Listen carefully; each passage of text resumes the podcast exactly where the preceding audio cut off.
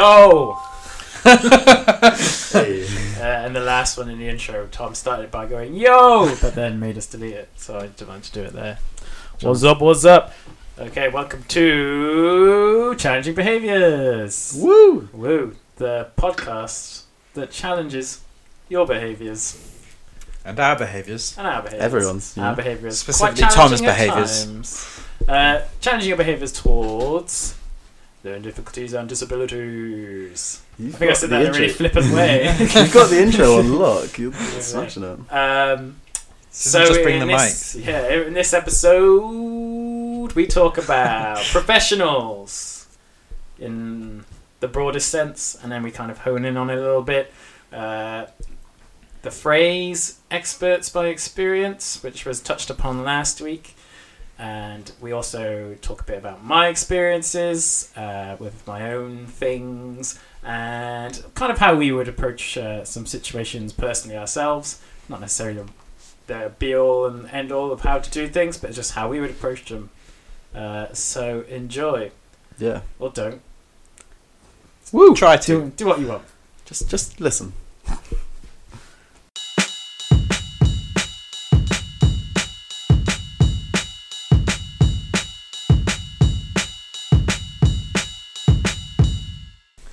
We Hey. are crack-a-lacking. Sweet, sorted. Um, before we get into the actual content of the podcast, I'm I'm here again. Tom, Adam's here again. Hello. We've also got Jack here now. Oh, hello. We just thought we'd. Uh, Hi, Jack. Hi. Yeah. Hey, how's it going? Um, so we we were, got you on podcast duty because you had lovely mics and great times. Beautiful, Um, we just thought we'd ask you to explain your sort of position, I guess. My position. I don't know what the currently word- Other, other than the one that's responsible for entirely upgrading The our whole sound podcast. quality. Well, we'll see Yeah. how And it sounds at hosting the it end. This the is kind of of it. its uh, all the equipment's first kind of proper rollout. So Exciting. it's Edit out the exciting. props I'm constantly just eyeing the screen just to see what the blue line of fun is doing.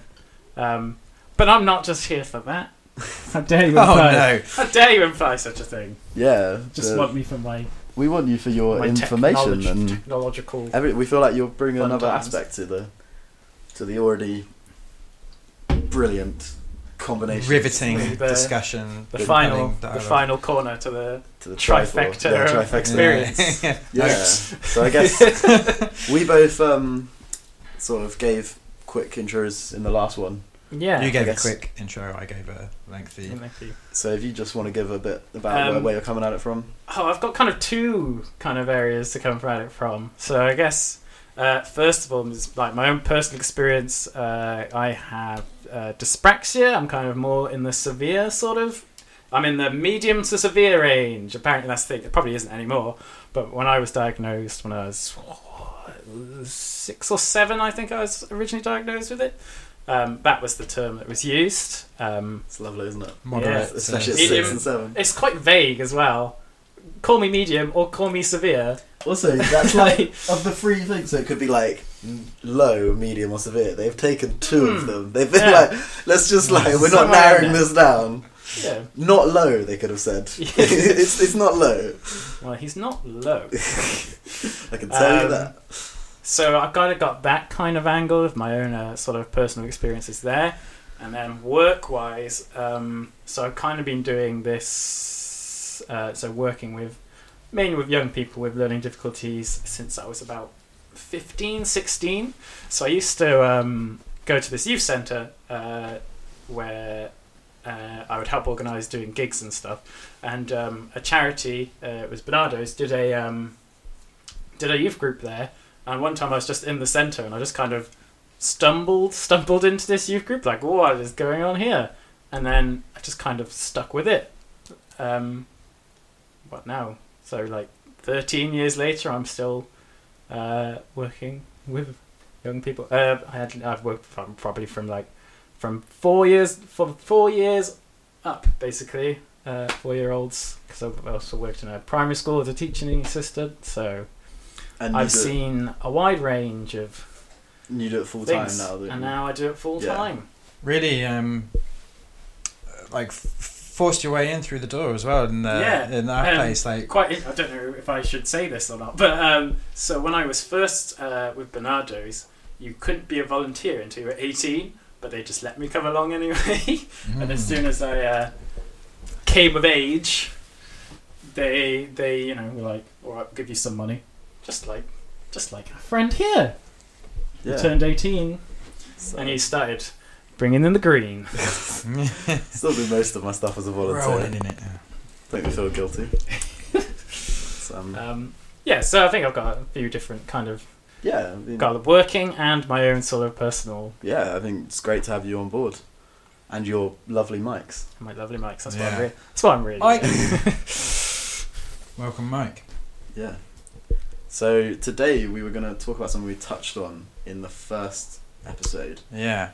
and we realised in hindsight that we probably thought people would understand what we meant when not necessarily everyone would.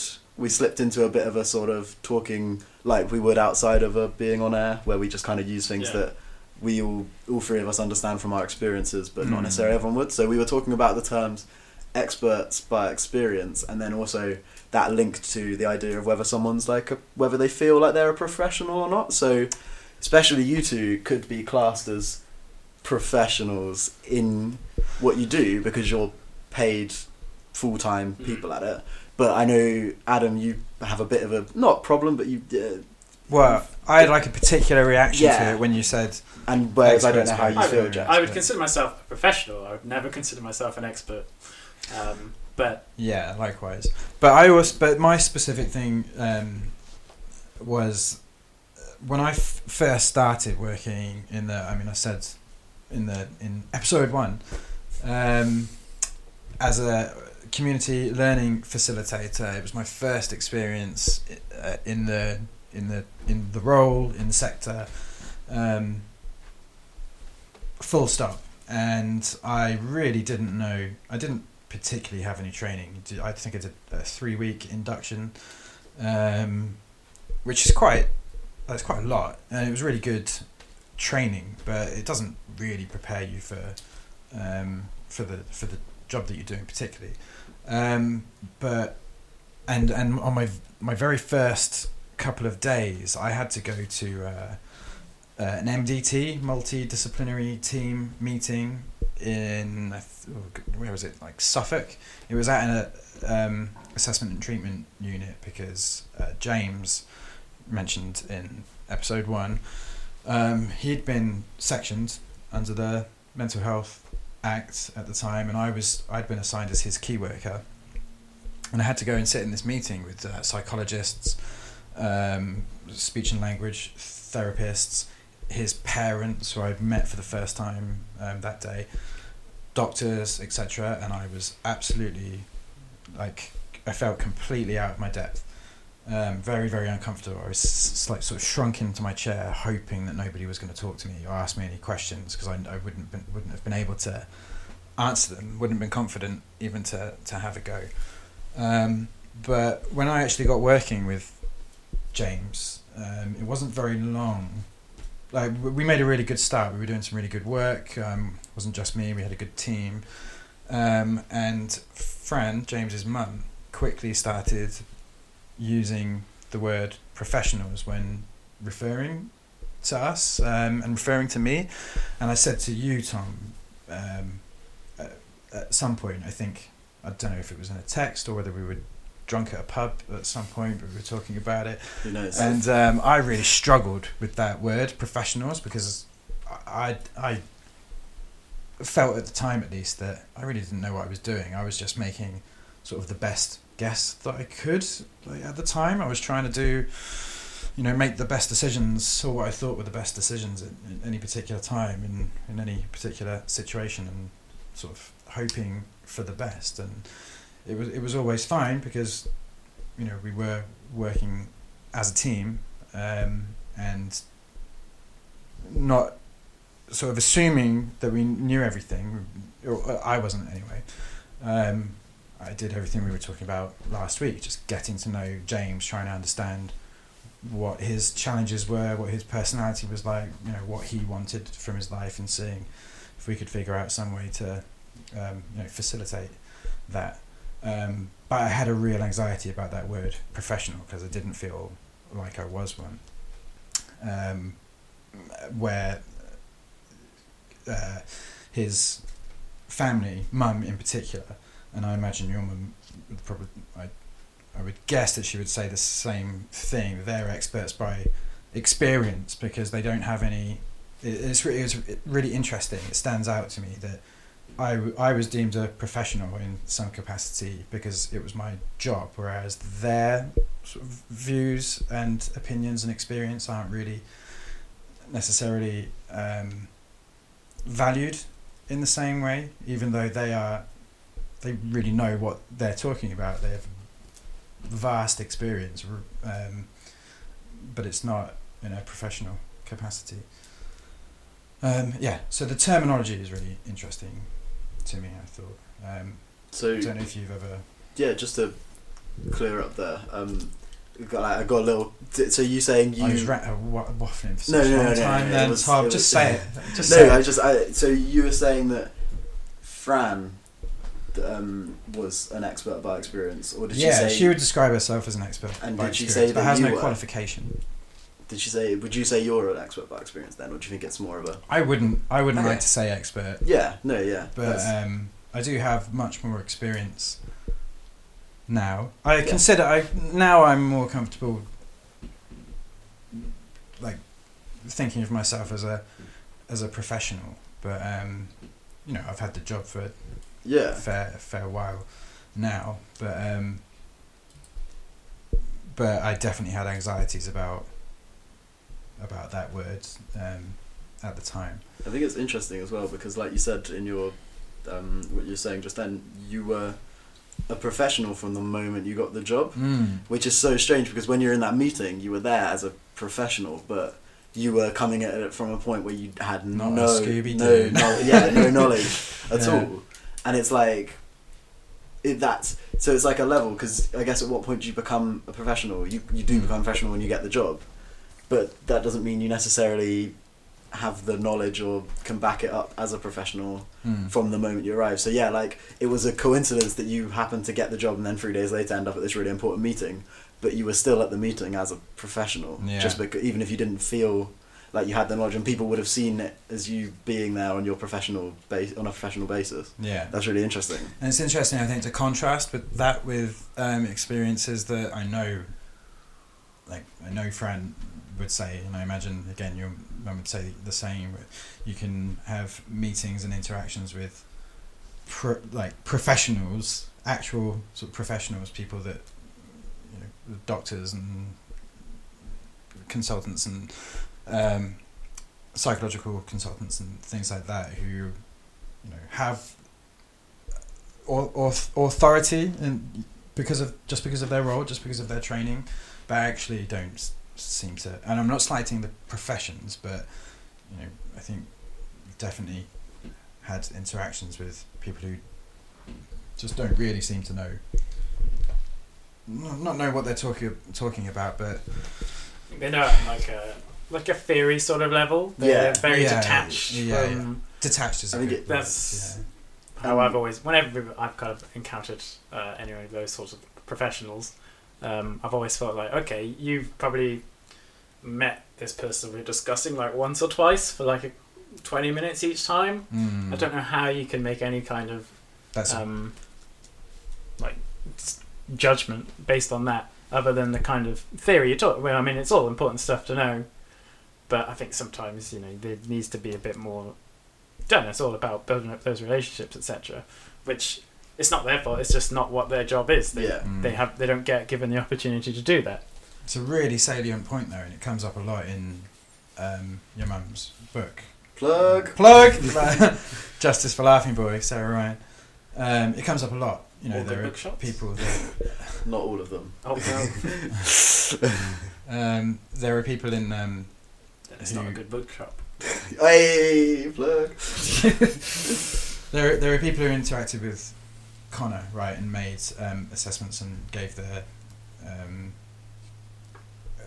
you know made their diagnoses that hadn't actually done any work with him. You know, had met him Like, in, like sort yeah. of in passing. Had My mum 20 minute talks quite a lot about sort of so things like when Connor was younger, he struggled with sleep a lot, and like they'd see like consultants and all these people, and they did one sleep study where it, they talk about it in the book, but there was one sleep study my brother did where the results came back and they were so sort of askew that the guys were like, "Oh, we need to redo this. The machine was clearly faulty," and then the results came back the second time round the same. Like they were still so like sort of un. They were they were so different to what an average, for lack of a better word, sleep cycle seems to be. Mm. That they were like, "Oh, we can't use the data because it will skew our overall point." And my mum was like, "Well, I did this on the basis that you were going to kind of sh- show me or give me some sort of answers for how to help with." Connor's sleep cycle, and they were just like, "Have you tried a star chart?" And Yeah, like, yeah, it was one of the, it's one of those moments where it's like, it's always on yeah, on paper, it's yeah, you can say like, well, people react really well to.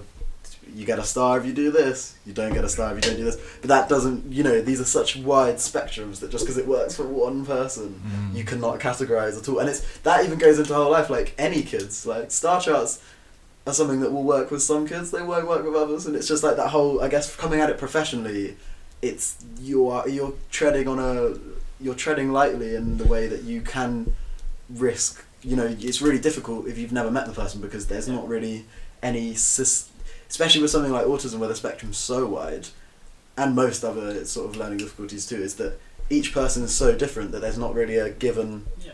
It's not like something like back pain where you can just prescribe something. And it's odd, like yeah, sleeping, having a star chart for sleeping. we- I don't know if it's going on like a bit off topic, but that's not like something you can control. And having Yeah. like a reward for successfully going to sleep, and if you don't get it, you're gonna feel terrible about Yeah. not being able to get sleep. It's not something you can control. Mm. Uh, I'm sure anyone anyone who struggles to sleep would be very dejected. yeah, I mean, this. it, I didn't get a gold star for not getting baby. I'm- I'm a terrible sleeper, and Mm. I knew I wasn't getting a gold star for not getting to sleep. it'll probably properly. keep me up Oh. worrying about. Yeah, so And I think Star Chart is such a generic, um, go to. so, yeah, go to approach. Like I don't have a, I, I'm, I would basically say I'm in favour of the sort of underlying concept. I, I, I I'm totally on board with, um, you know, systems and strategies to um, help communicate and encourage sort of m- through motivation and incentive and um, sort of reward and things like that. But the sort of recommending just a bog standard star chart in a situation where it, where it's such a like clearly you need a bespoke sort of person centered approach. You need Yeah. to really work with this person Yeah. and figure out um, a, a way of sort of motivating, encouraging, fostering a more healthy, um, you know, behavior. Um, uh, not just a behavior pattern, but um, you know, sort of like engagement with a more healthy lifestyle pattern. You know, whatever it might be. That's I'm using generic language again, but um, you know, I- intervention might be necessary, but just th- thinking that you can th- throw a, a star chart at it and that that will solve the solve the problem is really naive and quite kind of bizarre. yeah yeah. I think that that's the whole profession, professional thing, and I guess I would presume maybe we haven't actually heard your view on the words, but just on what Adam said so far is that I think it's something that the word profession and the issue that people can draw with it is that you do like you were saying you come at it from a perspective of not person centered, more book or theory centered Mhm. and as you said like that, this sleep cycle one is such a like it's one example of there's so many but like yeah that's it, it, sometimes you do just need something that works person to person and it's it's not even the professional's fault because they don't have the Yeah. time to get to know someone but and it's easy for us to sit here where we know certain individuals really well and we feel like we person centered is very important but like yeah it's something you can't always you don't always have the time to come up with that so it can just be like have you tried a star chart but that's Mm. something that maybe can come across as really patronising and sort of Mhm. strange. Um, and you know, it, it can be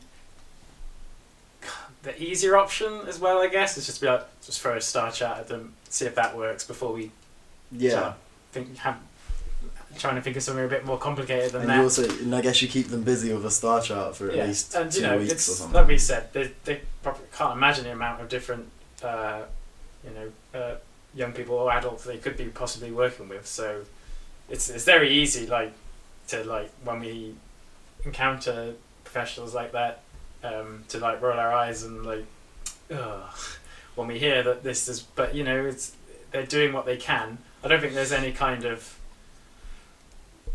don't know what the word would be. Um, I don't think it's malicious. I don't Oh no, not Yeah, no, yeah. not malicious at all. But I mean, I don't Oh, think I it's got the wrong out of. Uh, I wasn't going for that. Like, I don't think it's out of like, like they can't be bothered. But laziness. Yeah. There we go. Goodness me, took me a long time to come up with laziness. Um, or like, I'm, I'm sure if they had the time to do all these things, they would. Um, and it's you know it's it's the system, but Yeah, at the same time, I can't I can't say how to fix that system. I have no idea.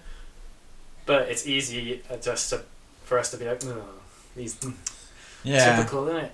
Uh, oh, these guys. Oh.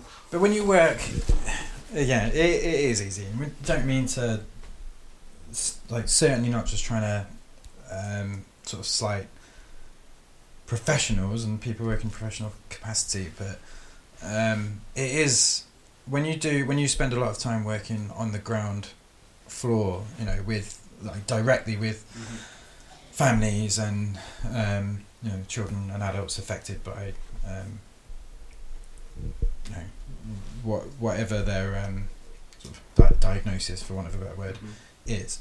It, you can understand the frustration for um, you know, parents that have been trying super hard for you know weeks, months, years with a particular issue, and then somebody turns around and says star trek You can you can understand the frustration. The Yeah. person, the professional, doesn't mean anything by it, but um, That doesn't you mean can, you can understand how yeah. exasperating it is. I was in a, an MDT once when um, James had been. It was for James, and there was a particular. Uh, it wasn't really an incident, but there was a particular example of where he'd been quite uh, sort of agitated um, for a little while, and how he'd ex- expressed. Uh, so this is a complex thing. It's going to be sound a little mislead misleading, but um, he expressed his um, agitation through wanting um, something to eat. He communic- like articulated how he was feeling by saying, "Oh, I want some food. I'm hungry." It wasn't really. There was more. It was more complex than that. You know, he was in a, a sort of a low period in his mental health, and kind of everything was aggravating him at the time. Um, and he happened to express it through wanting a meal. You know, the reason he was angry at that point was that he, you know, was hungry, he wanted some food, and um, I, I, I just, I can't remember, but I would imagine it was Fran, t- like sort of telling that story, expressing that in this MDT, and one of the um, consultants said, "Oh, so maybe like have we thought about maybe um, providing him with a snack in the um, like through the day?" Oh, And it's like, oh, you're to- like you're totally missing the point. The problem isn't uh, like, are you feeding it would him? be fucking amazing, you know. The only thing we need to do is give him a fucking Mars bar halfway through the day, and it would solve all of, you know, all of the um, all of the issues. You know, it would make it would completely, you know, You work a miracle on his yeah. yeah, his m- mental health and um, and solve all of the challenges that he faces um, day to day. Imagine if it was that simple. And it's kind of disrespectful in a sense to Fran, yeah. yeah, to, To to, to the- think that to it could be so easy, um, yet they haven't. It hasn't occurred to them Yeah. to just give him a give him a snack, you know, put a star chart in place. It's it's yeah, it's you can understand why it's maddening. Yeah, definitely. The one thing I just realised, we keep saying professionals and kind of dancing around actually saying like what these professions are. I'm just thinking like people listening to this may not know what we, we keep saying professionals, and we all know what we mean. Yeah, The kind I of guess we professions we're talking about. sort of Um, consultants, Consultants, you got your kind like no, not bad mouth. I don't want to Yeah, be like no, yeah, you these guys are- are No, no. shit. No, Uh, All these people suck. they're great. They're really Yeah, important. pr- it's like, how you approach your job, and that's the same. That's the same with what you guys do as well, though, because you could be, you know, put like so. I'm gonna put you in the activity manager bracket right now, Adam. I know you're technically not anymore, but So, but like, just do what you're gonna do. Tom. you could like not that I've ever encountered anyone who's not been amazing in the charity that we work with, but the idea of putting on activities with young people, you can approach it in a way that would be sort of awful and sort of come across as just uninterested, sort of not really very individualized. Just sort of take everyone to Legoland and give them all like you know. Let them all do like you know, not very person like you guys really think through who mm-hmm. is going to like what and making sure there's something for everyone and that's doing the right way. The professions that we were just talking about, there's so many ways to do it great. We are just drawing up on examples of a few people who have done it badly. yeah. And I think yeah, it's good that you pointed that out because we're not we're not saying that every psychiatrist, every consultant is no, awful. definitely not. And- I've met amazing ones. Yeah, um, and, and, it's actually, just how you approach it. Yeah, in my like current role and throughout my career, I, I suppose I've um, uh, like I, I design and deliver bespoke um, like engagement learning programs um, for um, often quite complex uh, situations, cases, uh, what have you, and I'm very very pro uh, multidisciplinary approach to um, a person's program, person's care, a person's um, you know education and development. Like you, you, you have to draw. I'm not an expert in everything. You have to draw on professionals in speech and language and psychology and um, you know med- medication where appropriate.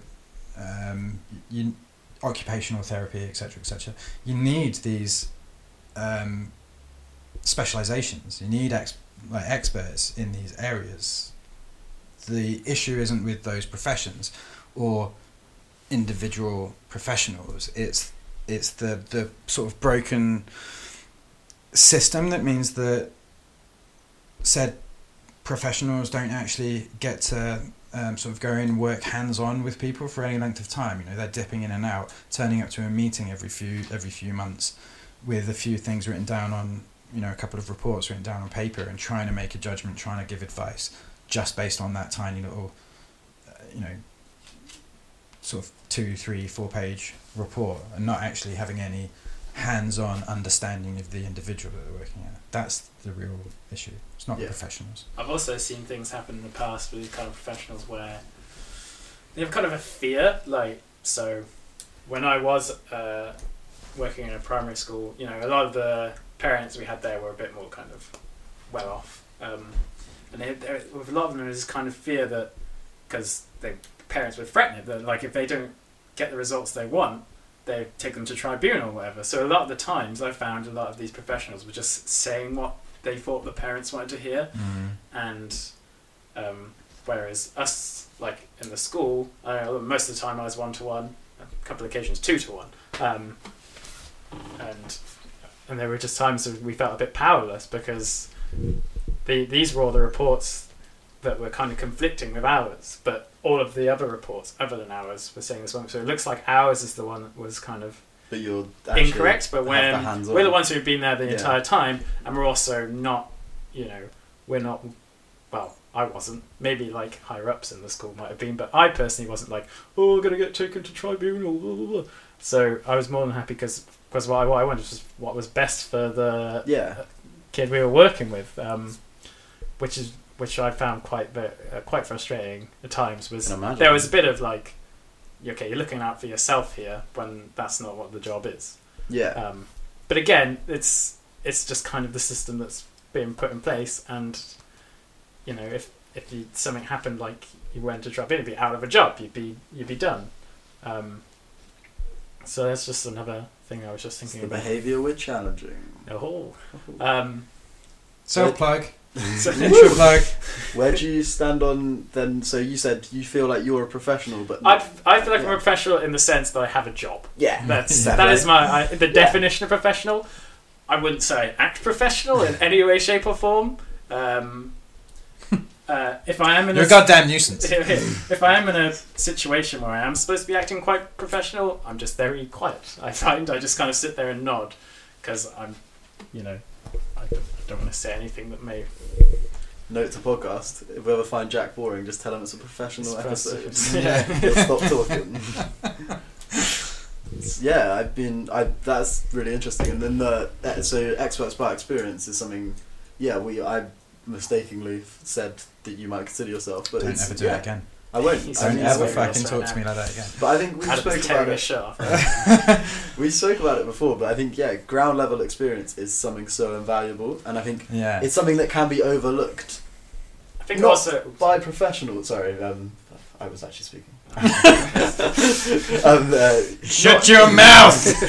but something that can be overlooked, not necessarily by the actual individual professionals, but by the whole sector, is that it can be seen, like you were saying, on paper, a psychiatrist should know more about someone than someone who just runs their youth club weekly. But actually, ground level experience is the way you get to know someone. Like parents know the most about their children. There's yeah. and that comes Yeah. up um, quite a lot And uh, it happens to my brother where it was like my mum clashing with people where they were kind of so we had a big inquest into what happened and one of the key points that barristers would try and sort of blame my mum which I, I, I think we're going to go to in another episode this whole thing of mother blaming but is that it was this idea that well a, a consultant said my brother wasn't having seizures Mm. this is a consultant. My mum said that he was.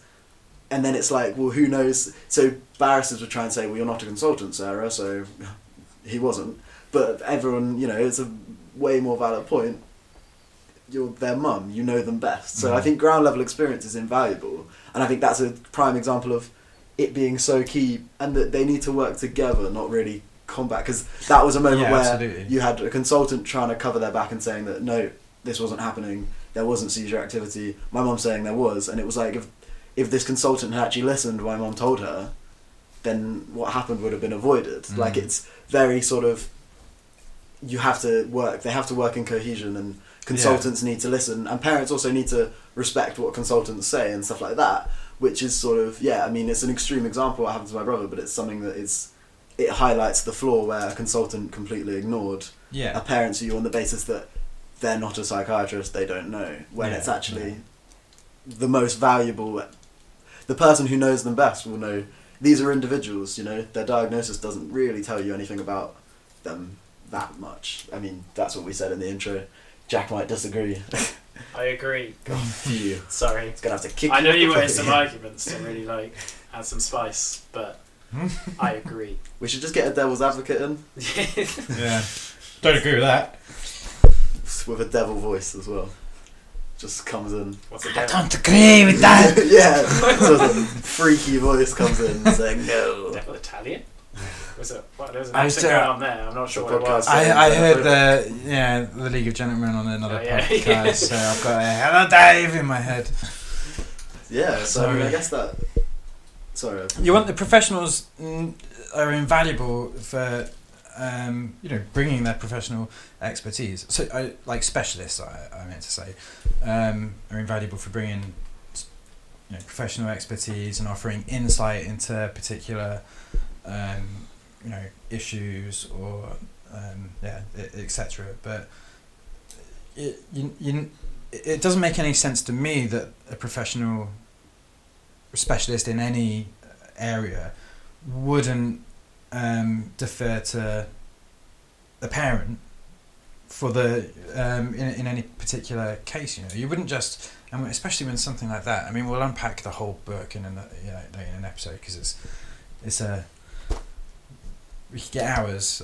You know, Yeah, out of the, um, don't want to go discussion off topic, but, yeah, it's, um, um, but you would think you, in in that kind of case you would err on the side of caution. You know, okay, this like this information, this evidence, the you know testimony, like opinion of a, a mother is um, you know is, come to me. I I'm I have my doubts as to whether or not.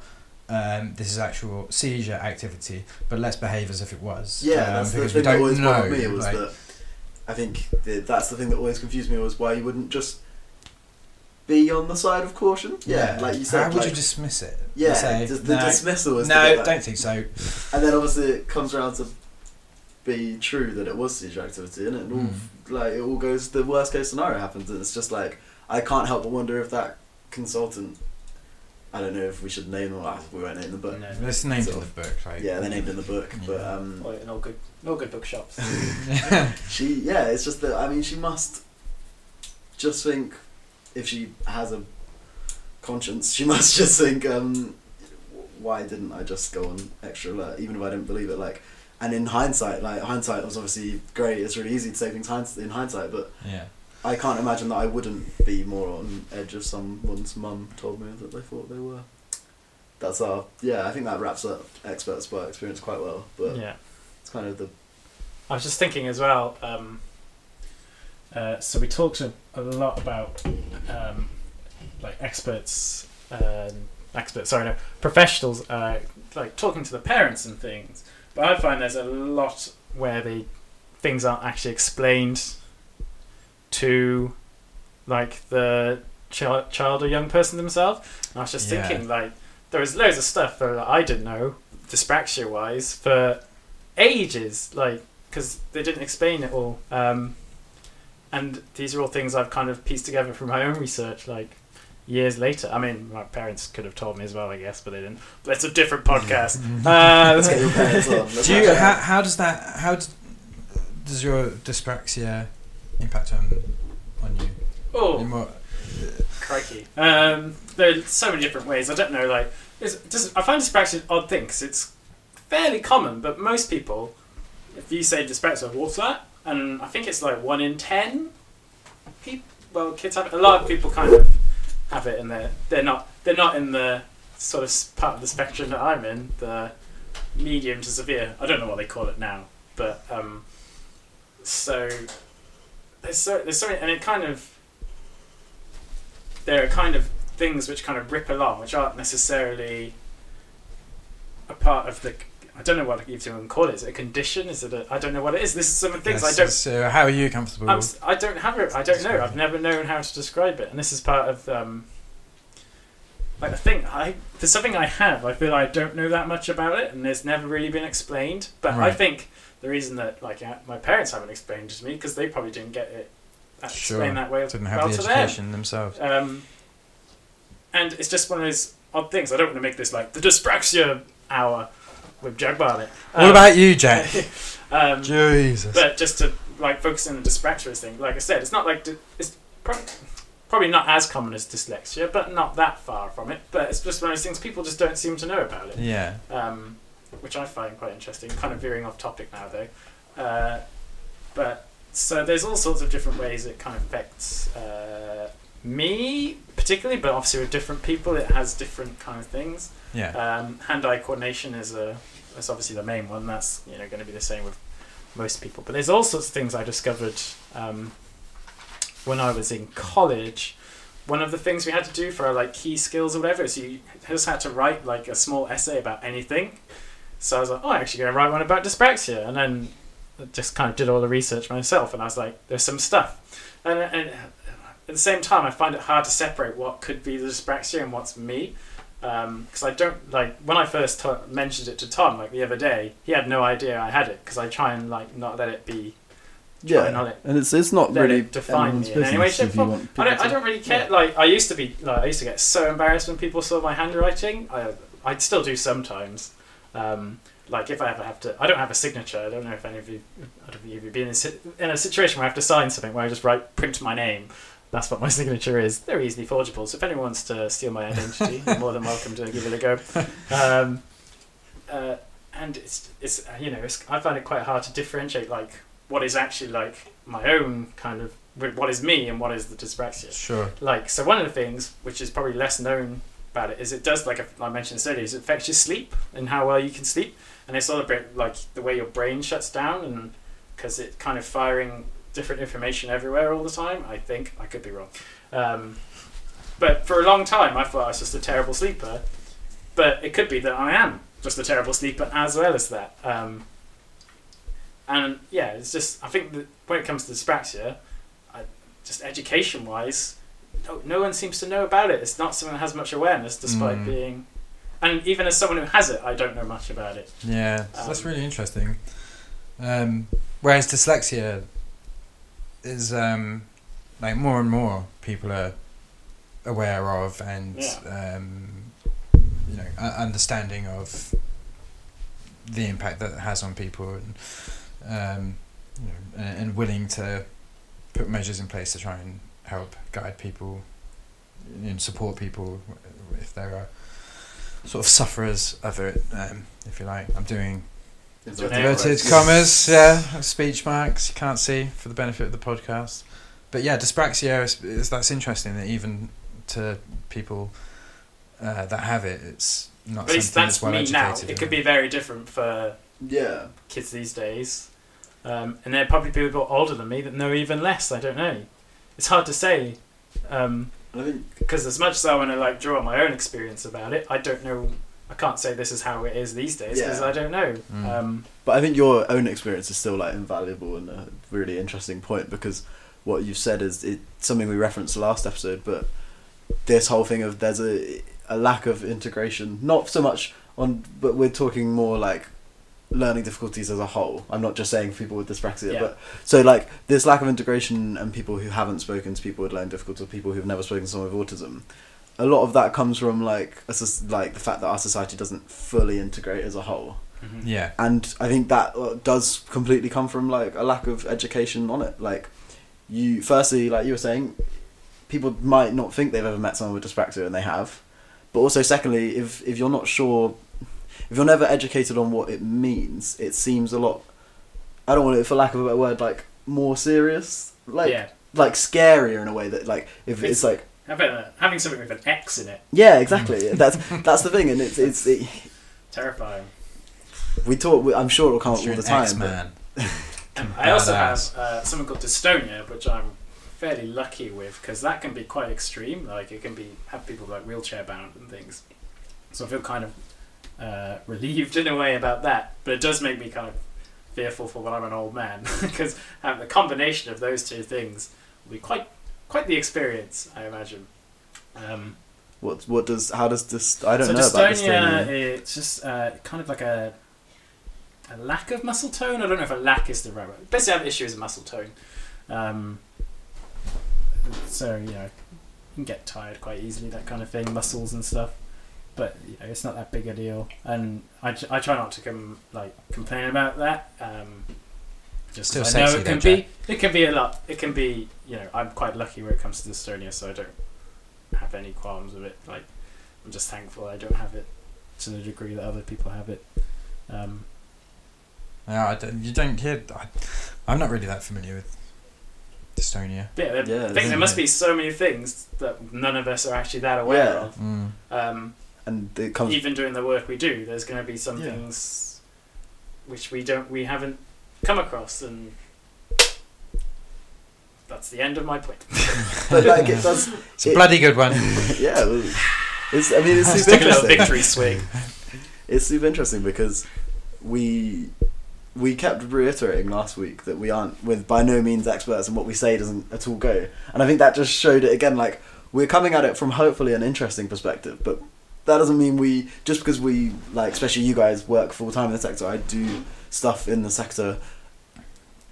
Doesn't mean at all that I know all the conditions, what they mean, where they manifest themselves. And I think again it comes back to for us it's not even the condition itself isn't that important. It's how you present yourself, and like you've said, you don't like it to sort of uh, dictate your life and Yeah, try and. It's quite interesting. I always like to say, um, I don't let it, I don't like to let it define me. But in a way, the way that I don't want it to define me helps define me.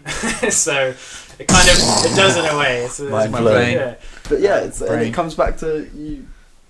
The the words themselves have very little meaning Mm. because they manif- like you were saying with dystonia. Some people can be wheelchair bound.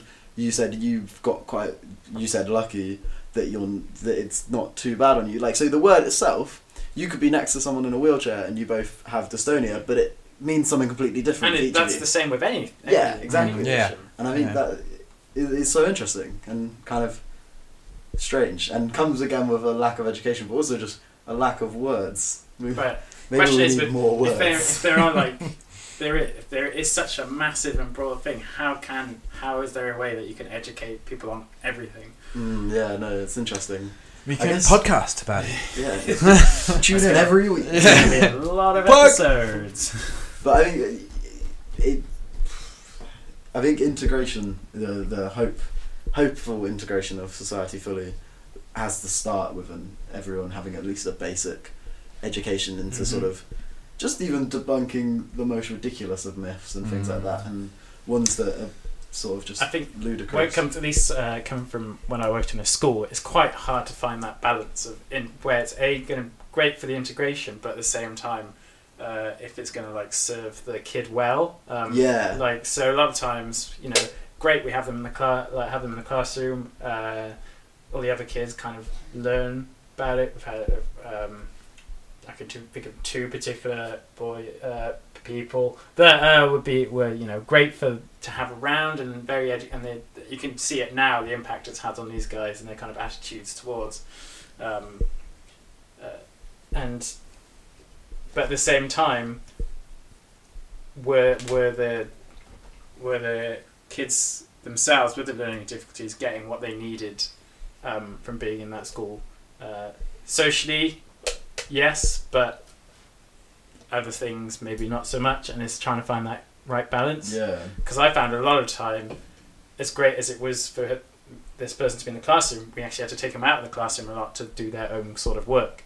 So it wasn't actually happening to that sort of degree. And I think there's going to be a kind of this is probably another episode, another point. There's always this whole thing where um, the kind of the choice whether to go to a mainstream school or a specialist school, and a lot of parents, um, you know, want to try out mainstream school in like like a bid to it's probably more for themselves to be like yes this my kid can be like in society and Mm. fine with everyone and just uh, like what a difficult choice that must be Yeah. um, I find the um, But wouldn't it be amazing if it wasn't if it was if it was not a choice between your child being integrated into like society into mainstream society or being in a like special school inverted Mhm. commas? I find that again- even the phrase like special school seems to yeah it's like I, it- is that even I, like, well? No, I'm not, is- saying I'm not saying it's it's the correct terminology, and I think with, there's a whole other podcast in here about whether when a word's it's the correct It's word to use, but there's like a lack of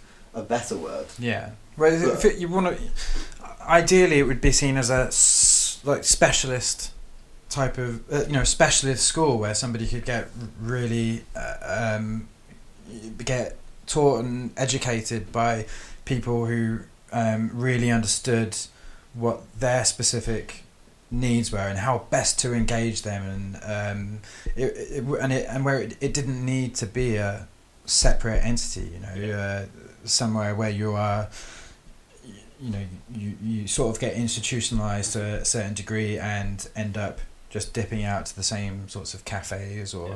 whatever and, and bec sort of becoming automatically becoming a separate portion of society you know if it, if it just meant a place where uh, you know if if it, if it just meant you need like in a hospital for example if you go to a particular you know ward that specializes in um you know any, anything blood you know the, oh yeah the blood ward yeah yeah But you've actually, of all the wards you could have chosen, you've chosen a non-existent ward.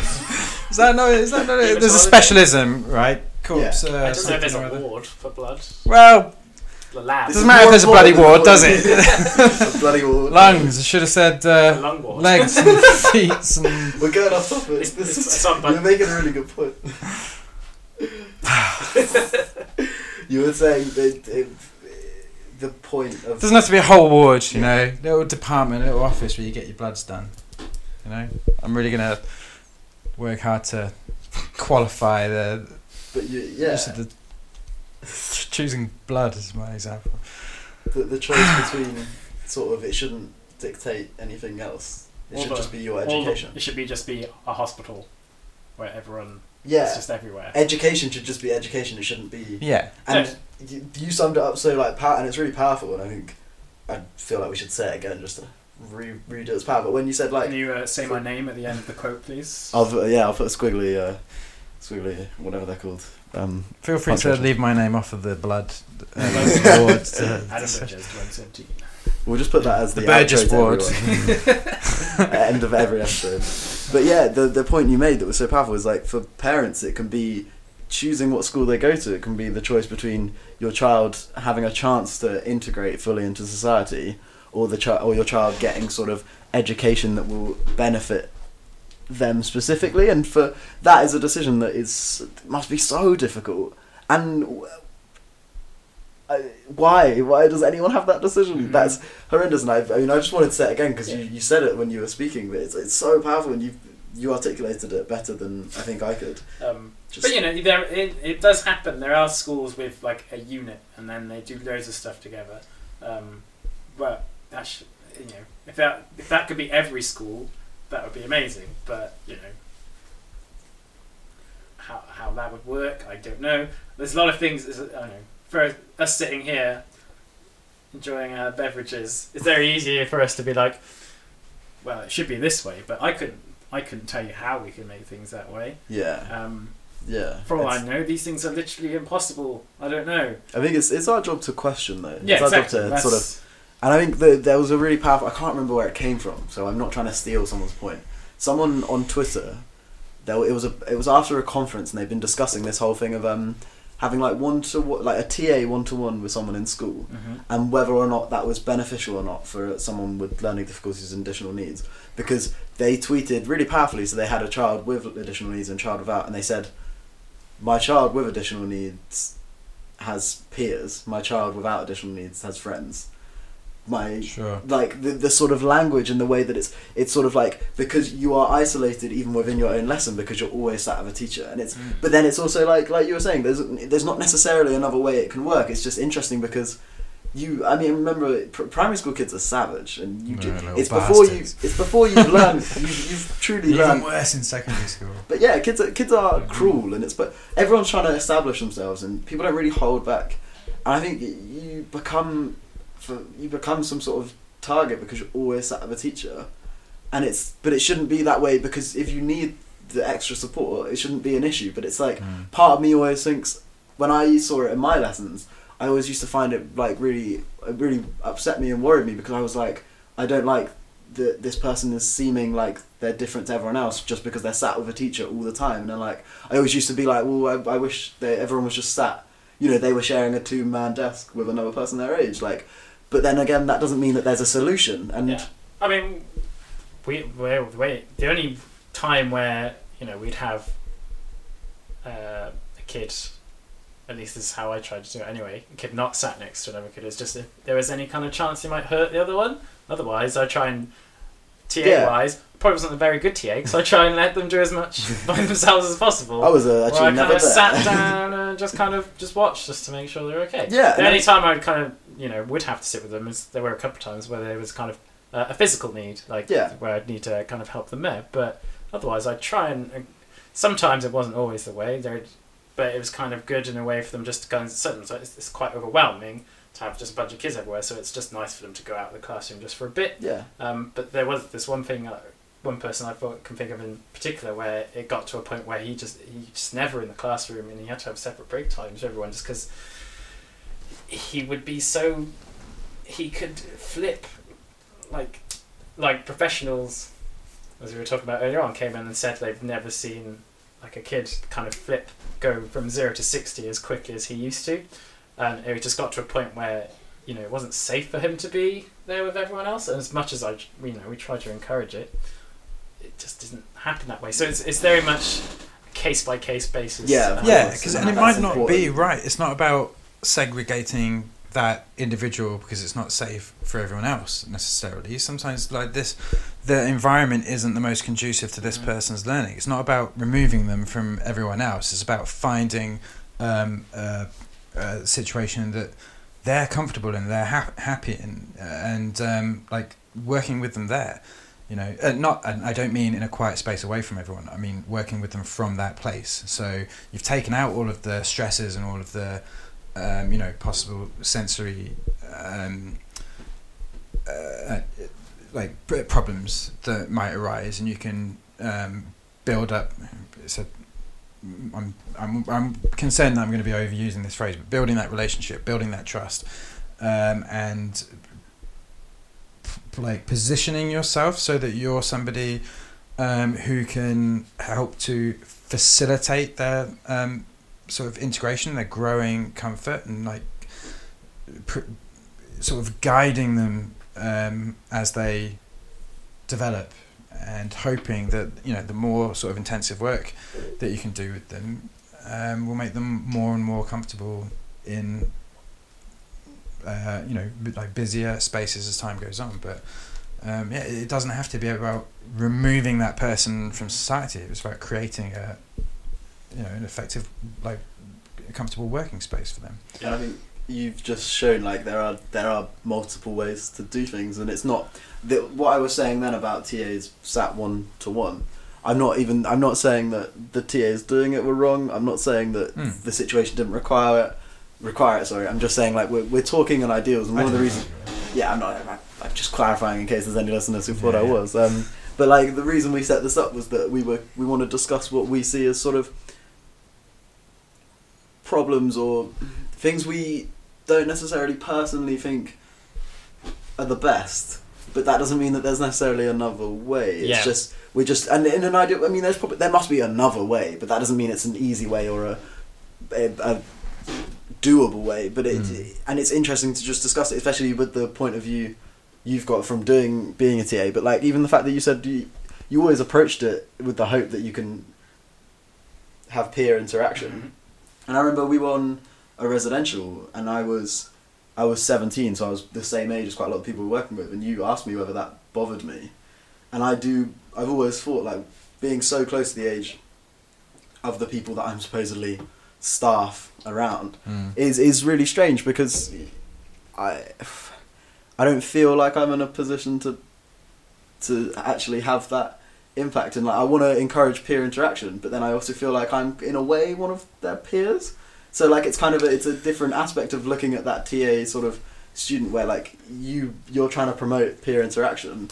But when I was like the same age I was always a bit like I kind of the dream scenario is that I'm not needed. Like I'm I don't even need to turn up because Sure. it's it's not in such a set up situation. I guess the dream scenario is the overall dream is that the TAs aren't needed as well like it's it's so sort of every it's integrated and it's all working perfectly like clockwork I mean I'm, Yeah. this is very dream but like it's the same And I find when I'm like helping out at a youth club or activity day it's like the overall dream as much as I enjoy being there is that we don't need to be there because these Yeah. this group of people can hang out without it having to be so structured like and I struggle with that being the same age as the people because I always used to think these guys see their friends what like once a week for two hours in this really structured environment with loads of staff on hand whereas like whenever I want to see my mates it's just like texting them and then they Mhm. come over and it can Yeah. be and I always I've always struggled with that and I think that's like we it's just good to clarify that we are talking about sort of uh, what we see as issues but that doesn't mean that there's a solution Yeah, I don't always know the answer.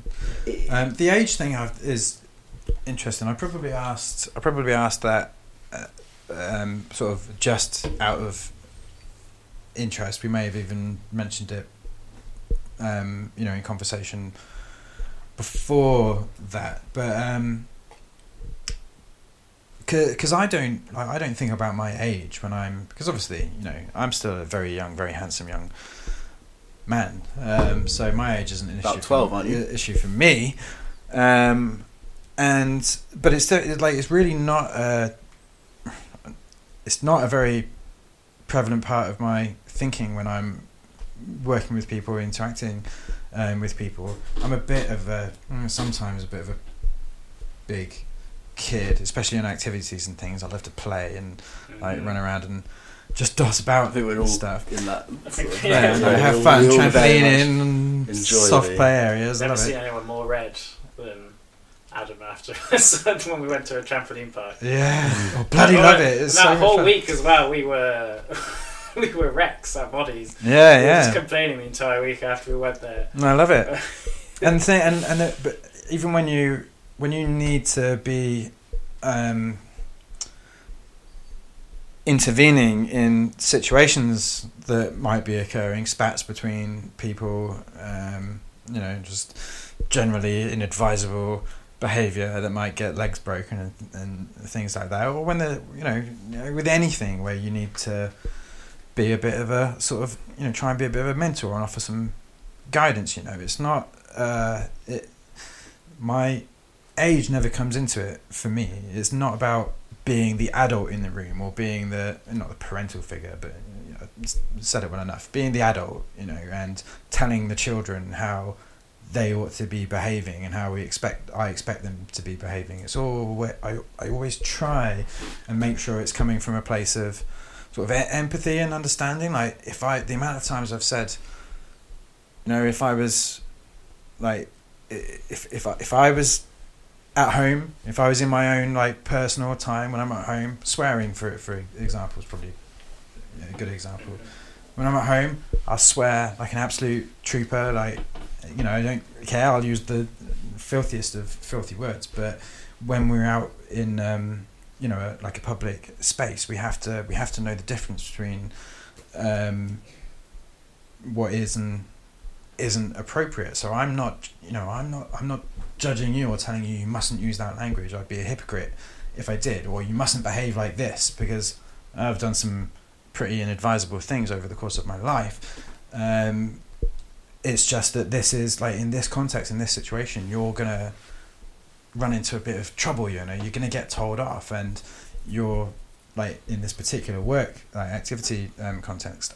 I kind of have to stop you from doing it. So it's not that I want to be on your on your back, and it's not that I think I'm above, you know, the behaviour. I just, um, you know, you you need to be able to moderate it here and now, and I think having that openness and that like honesty and sort of respect with people goes goes a, a long way. But it's never about my. I never approach it from. You know the position of my age Mm-hmm. you know and i think it, i imagine it's true it would become more true for you if it's not already you know it's not about being the same age as somebody and telling people what to do it's about saying yeah guys it's Yeah, like I think, this the, the, the this is what's gonna like happen if we like, Yeah. if we do this and I think the thing about my age that I've always found is that it's more something I find uncomfortable than I think yeah other people do. I just always used to find it like, because I'm very much, I I, I find the whole youth club setup and things like that. I think they're amazing things, but then there's always that part of me that just thinks like it's it's in themselves. It's it's sad that they exist because you know they, what they provide for this group of people is something that is so. Kind of for for some of them, it is the only time they'll see their friends outside of school, and that, that I really used to struggle with that, especially when I started, because Mm. I would kind of I always took for granted that I would just hit up my friends whenever I wanted to do something, and they'd yeah just come round, and that's something that not everyone can do. Mm-hmm. So that was something. So I just thought from my age point of view, I think is yeah, it's not. I never approach it like well, do this blah, blah, blah. Because for two for the one reason that I did, I don't think it works particularly well from the way that I present myself. I'm not saying that you being strict isn't something important. Like I, I never really am. I've, I've we've had this discussion before. I don't really have the dad voice to make the point, but I think it's invaluable having people who can be strict because it's. pack it in yeah, but as if this, and it's not something to do with like learning difficulties. Any group of children, like any Yeah, group of yeah. people, young people, you do need people who are just like, oi, no. But I've never, I can never come at it from that point of view. One because I always present myself like you were saying, like a bit of a big kid. Like it wouldn't really make sense for me to suddenly switch up and be like, no. And secondly, because it is a lot of the time you're kind of trying to hone in on stuff that you would be doing with your friends anyway, and then I'd just be like, and I feel like as well they it, being patronizing is something uh, you always want to be aware of and careful speaking to anyone. But Yeah. especially when you're speaking to people your own age, it's it, it'd be ridiculous to say anything sort of remotely. Kind of, it's so easy to branch into patronism, which is why I'd always be just aware. I don't think I ever did, but I think I would just always try and be aware and sort of come at it from a point of view of like, well, yeah, and we're the same age, and like we'd be discussing. We have the exact same interests, like me and Yeah. a load of the people at youth club. So it would be it would be ridiculous for us to be chatting about something like Rick and Morty or something, like a show that's really inappropriate, and then for me to suddenly go, oh yeah, I watched that, and then be like, but you mustn't mention it because it's really inappropriate and.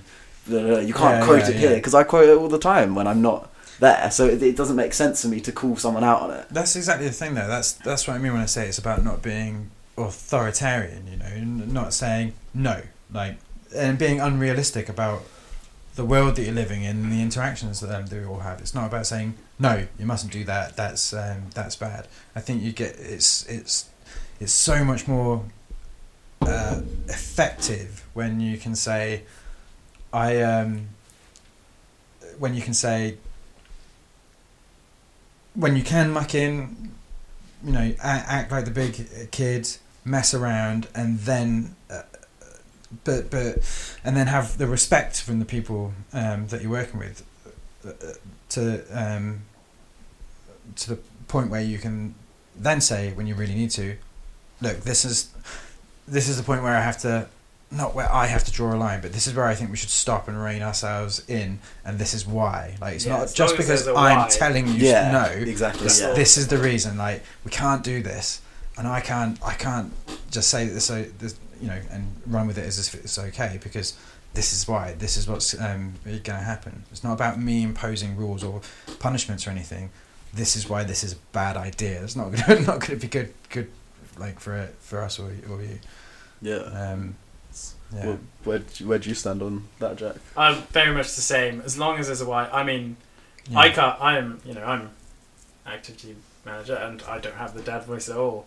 I can't even like do a pretend one. I'm very, but I think you know, uh, I think Adam pretty much hit the nail on the head when he said empathy. Um, so uh, I was gonna say like, oh, if you would like for like the professionals or the kind of jobs we do, what would be like the three most important traits you think someone would have?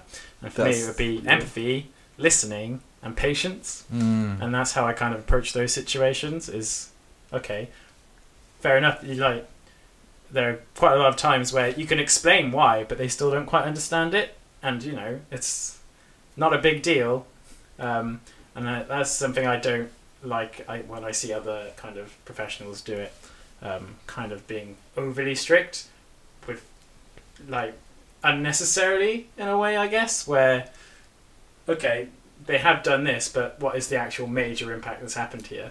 Um, and I'm, you know, I think I'm quite lenient, um, coming from like a play work background, and the importance of um, taking risks and, um, like, uh, you know, if there is a conflict between two of them, them trying to reach a res- like as little intervention as possible.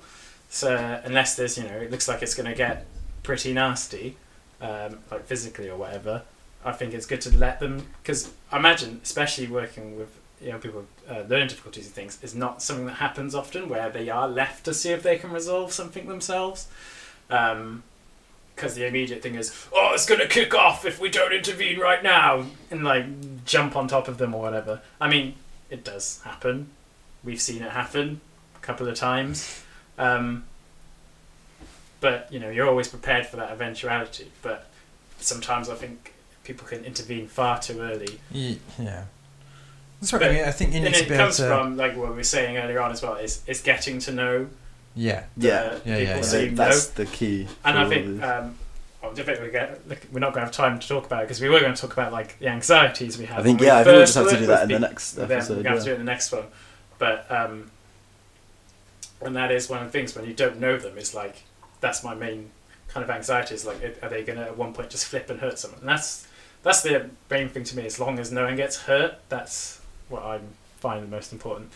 Mm. If okay, we're out in public, someone swears, you explain swearing's not great. It's not like the end of the world. There's no need to like shout at them or anything like that. Where you know other people might do that, and it's the same for anyone, not just anyone. It's just kids and young people in general. Um, just taking the time, Yeah, I mean, the patience that you may explain it to them once doesn't mean they're gonna quite understand it. Doesn't even necessarily mean they were listening to you. yeah, But um, You can Yeah. get so far in, with, when you sketch out the parameters for success as well as um, uh, identifying um, areas where you're going to stamp down on them. It's not just about imposing rules like you mustn't do this, you mustn't do Mhm. this, you mustn't do this. If you're uh, and uh, it can it can be so so effective when you um, have a have a group of young people who are um, you know sometimes it's not again not specific to learning difficulties so i'm just going to say naughty little children like you know kids who like to who like to run around tearing stuff up and I, I get, yeah, I'm not talking about learning difficulties, autism, or anything else. Just Just, people who like to tear tear stuff up, who, who like to mess around and like to swear at you and shout and not swear at you, like to swear and shout and like muck around. It's like you know, kids being kids. You can like I think I really believe you only get so far when you position yourself where you're you're the person saying don't do that, don't do that, don't do that. Especially where like swearing is such a good example because you're actually uh, you're actually like it, it like instructing, dictating um, to young people that they must behave in a way that is not realistic. It's not true of how you behave in your own like in your own in your own personal time, and I just don't believe it f- comes across as authentic. Whereas if you're willing to muck around with Yeah. kids a little bit and like muck in and be just a normal person, then when it comes to a time where you really do need to step in and like put your foot down, for want of a better um, better phrase, when you do really need to say, look, this isn't okay, um, then I think people are that much more willing to listen to you because they know that you're not just like busting their asses all the time, um, you know, getting on their back. You are honestly and authentically interested in a, in that in having a relationship with them, you know, and, and working with them as as people, not just stepping in and stomping on them when you Yeah. when you when you don't like their behaviour. And also when it comes to swearing, it's a way of like the, for them to like express themselves and being told like, no, that is not how you can express what you are like as a person. I think that's quite um, uh, just not a nice, oppressing. Yeah, in a way. I think it's so unrealistic to tell people you mustn't ever use this language because okay. they do. Like Yeah. we do. People yeah, I mean, do. it's like just say, uh, just explaining. Okay, it's fair enough. You know, you were you, especially when they're older, like you're, they're at an age where you know, if you want to swear, swear, but just knowing where it's appropriate. Yeah, it's Exactly. the, That's it's Exactly. the just when and the explaining where. It's not the it's not the usually not. Fine. Yeah, as soon as you say like, it's fair enough. Like, and I always find, at least when I was working in youth service and these were like mainstream, like swearing yourself was actually quite a good way of building up a relationship Yeah, with them as well. Sort of showing Uh, they're Yeah, not. It's it's different with us because obviously there's a much more kind of varied group going on there, and we I was talking about this with Tom earlier, um, and like the kind of worry that if you did one of the like uh, kids or young people like hears you doing this at the same time, then goes off and goes, "Oh, mom, Jack said shit." um, so yeah, but um, Yeah, but it's just- it's about explaining the one-on-one context, it's discussing those Yeah, things. exactly. Like, yeah. um, I think yeah, having an open dialogue about it and and and being upfront about how the the rules, you know, the so- social rules apply to you just as much as they, as they do anyone else. Sure, if it's just me and you, um, you know, trying to set a fire and I burn myself, I can go shit like that. But we can both then we can have a discussion about how you know that's just a normal thing. You know, that's not so bad. I'm not going to bust you up for that. But if we then walk back into a room of um, you know 11 to 13 year olds and you start sa- shouting shit, I'm going to have to say, yeah, Christ, boy, pack it in. yeah. Like, I think that I mean, in, I'm just keeping an eye on the time. Like we're pretty much at our timings. I think it's a really good way to end, isn't it? It's uh, it's about knowing the individuals on the first basis of like whether or not swearing is a good thing for. Because if it's out of the ordinary, then you might pick up on it more than if it's something that they are more likely to do. But also, then yeah, then it becomes knowing the when to pick up on it and when to let it slide out of sort of just to show that who, who really cares. it's about being human with people. Yeah. I think. Humans end of the day. interacting with humans, as we said what um, we said. In the intro episode. Full Sorry. humans Subtagline. acting, interacting with full humans. Yeah, cool. I guess that wraps up. Wraps up episode wrap two. it on up, Tom. Check the rhyme. Get the sellotape. Hey.